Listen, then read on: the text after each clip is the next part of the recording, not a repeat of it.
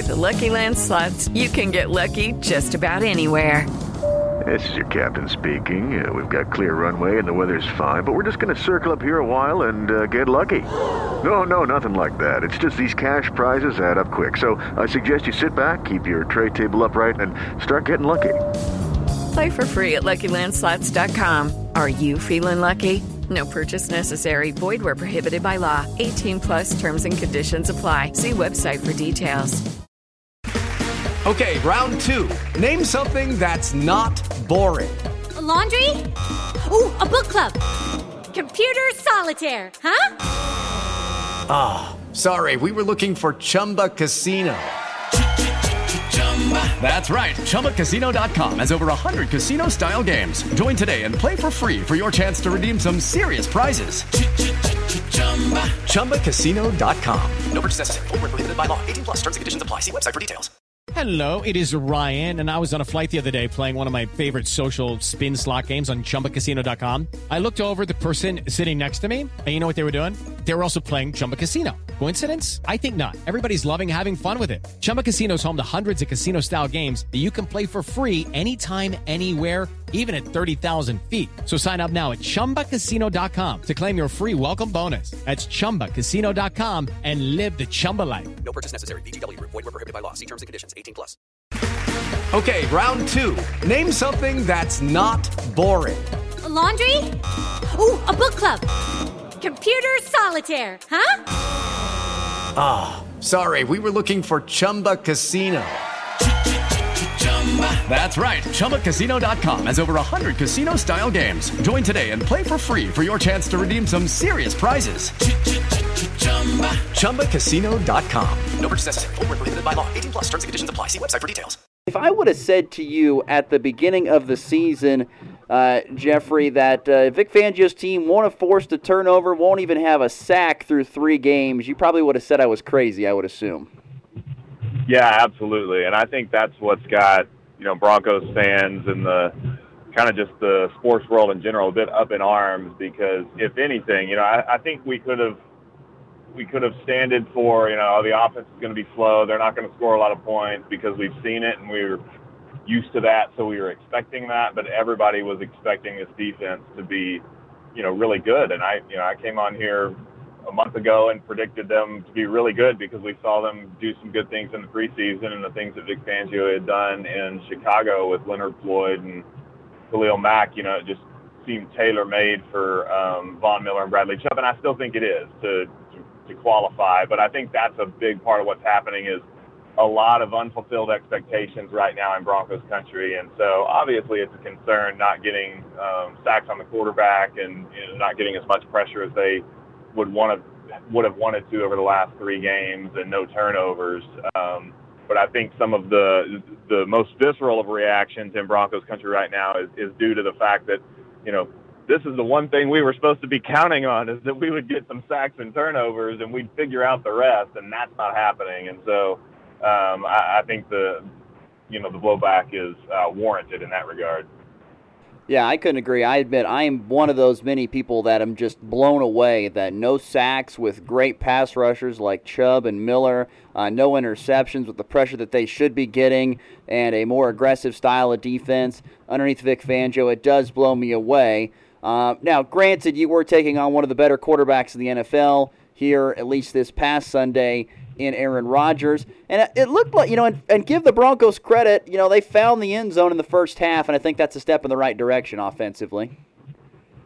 Yeah, and, you know, if we're going to continue on the theme of things I wanted to believe, if you told me, if you would have told me within three, you know, in the third game of the season, the offense would kind of be carrying the defense in terms of performance, I wouldn't have believed you either.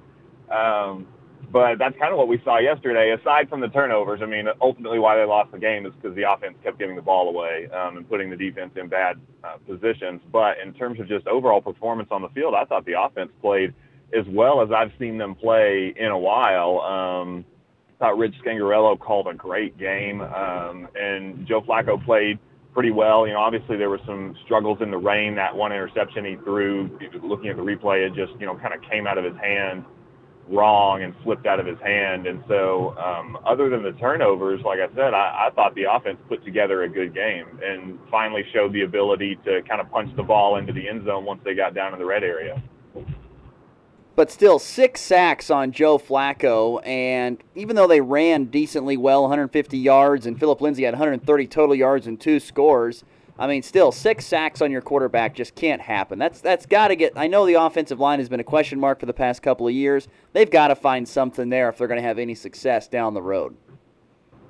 Yeah, absolutely. And I think you know you could. I haven't looked at the tape yet, but I think you could probably, from what I saw on the broadcast footage, some of those you know potentially go at the feet of Joe Flacco, who's holding the ball a little bit too long and maybe being a little indecisive, and then some of it you know, obviously is on the offensive line who has had their struggles. And what's interesting is, you know, Garett Bolles, we talked a lot about him um, after, you know, the last last week's game. He obviously had all those holding calls and he's been struggling, but um, I thought he played a decent game, um, not, you know, incredible, but I thought he was a lot better than he was the week before. And um, the other tackle, Elijah Wilkinson, really struggled. And, you know, I mean, the Green Bay's got a pretty good defense. Mike Pettine has that, um, you know, group coming pretty well, and they've added a lot of talent um, throughout this offseason. So Za'Darius Smith was giving them some issues, and you know obviously caused that strip sack that um, put the Packers, you know, in for a score early on in the game. But that was on Elijah Wilkinson's side, and I think he really struggled in pass protection. And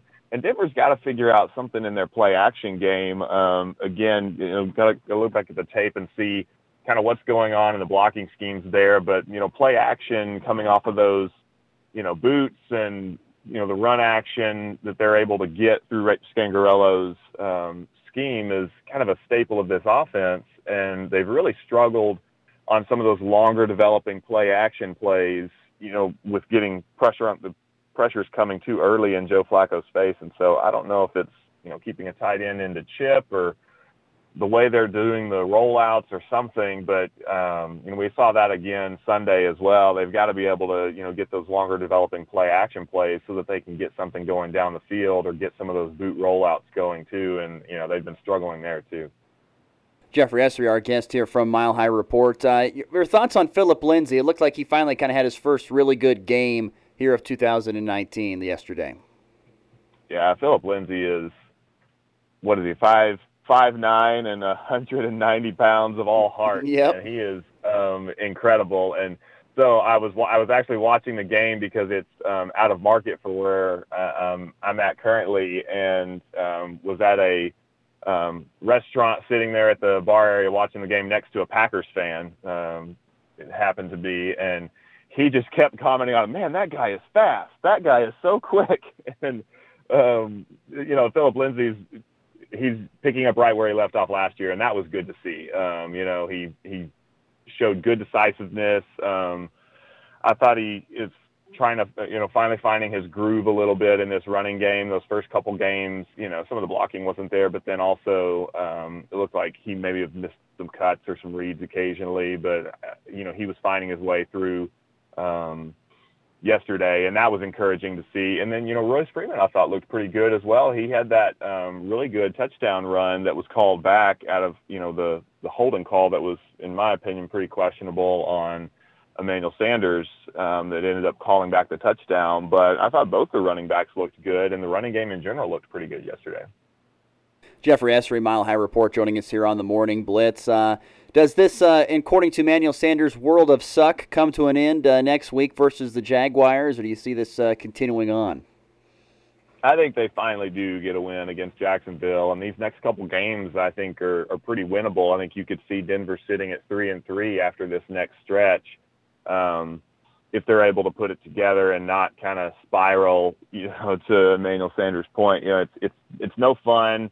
Um, Andrew Mason on Twitter put out a a um, stat. I think in the last eight games, Denver is one in seven, and so you know they're desperate for a win. I think they just need to get something under their belt. So I think they're hopefully they'll be able to get that at Jacksonville this next week, and maybe at least get some type of you know positive vibes or momentum going um, to get them going a little bit. And you know what's interesting is you know, last year under Vance Joseph, when you saw the team, even when they were winning, there were signs that you know things weren't quite right or you didn't you didn't really get the feeling that they were gonna get over that hump and put it together. But this team, you know, even though they're starting out 0 and 3, I still see flashes of a good football team out there. I mean, I thought if Denver doesn't hand the ball away on some of those, and, and a couple of those turnovers were kind of fluky. You know, you get the ball comes out of Joe Flacco's hand weird, slips essentially in the rain. Noah Fant gets a big, you know, catch and run, and then the guy just takes it away from him. And you know, those are kind of,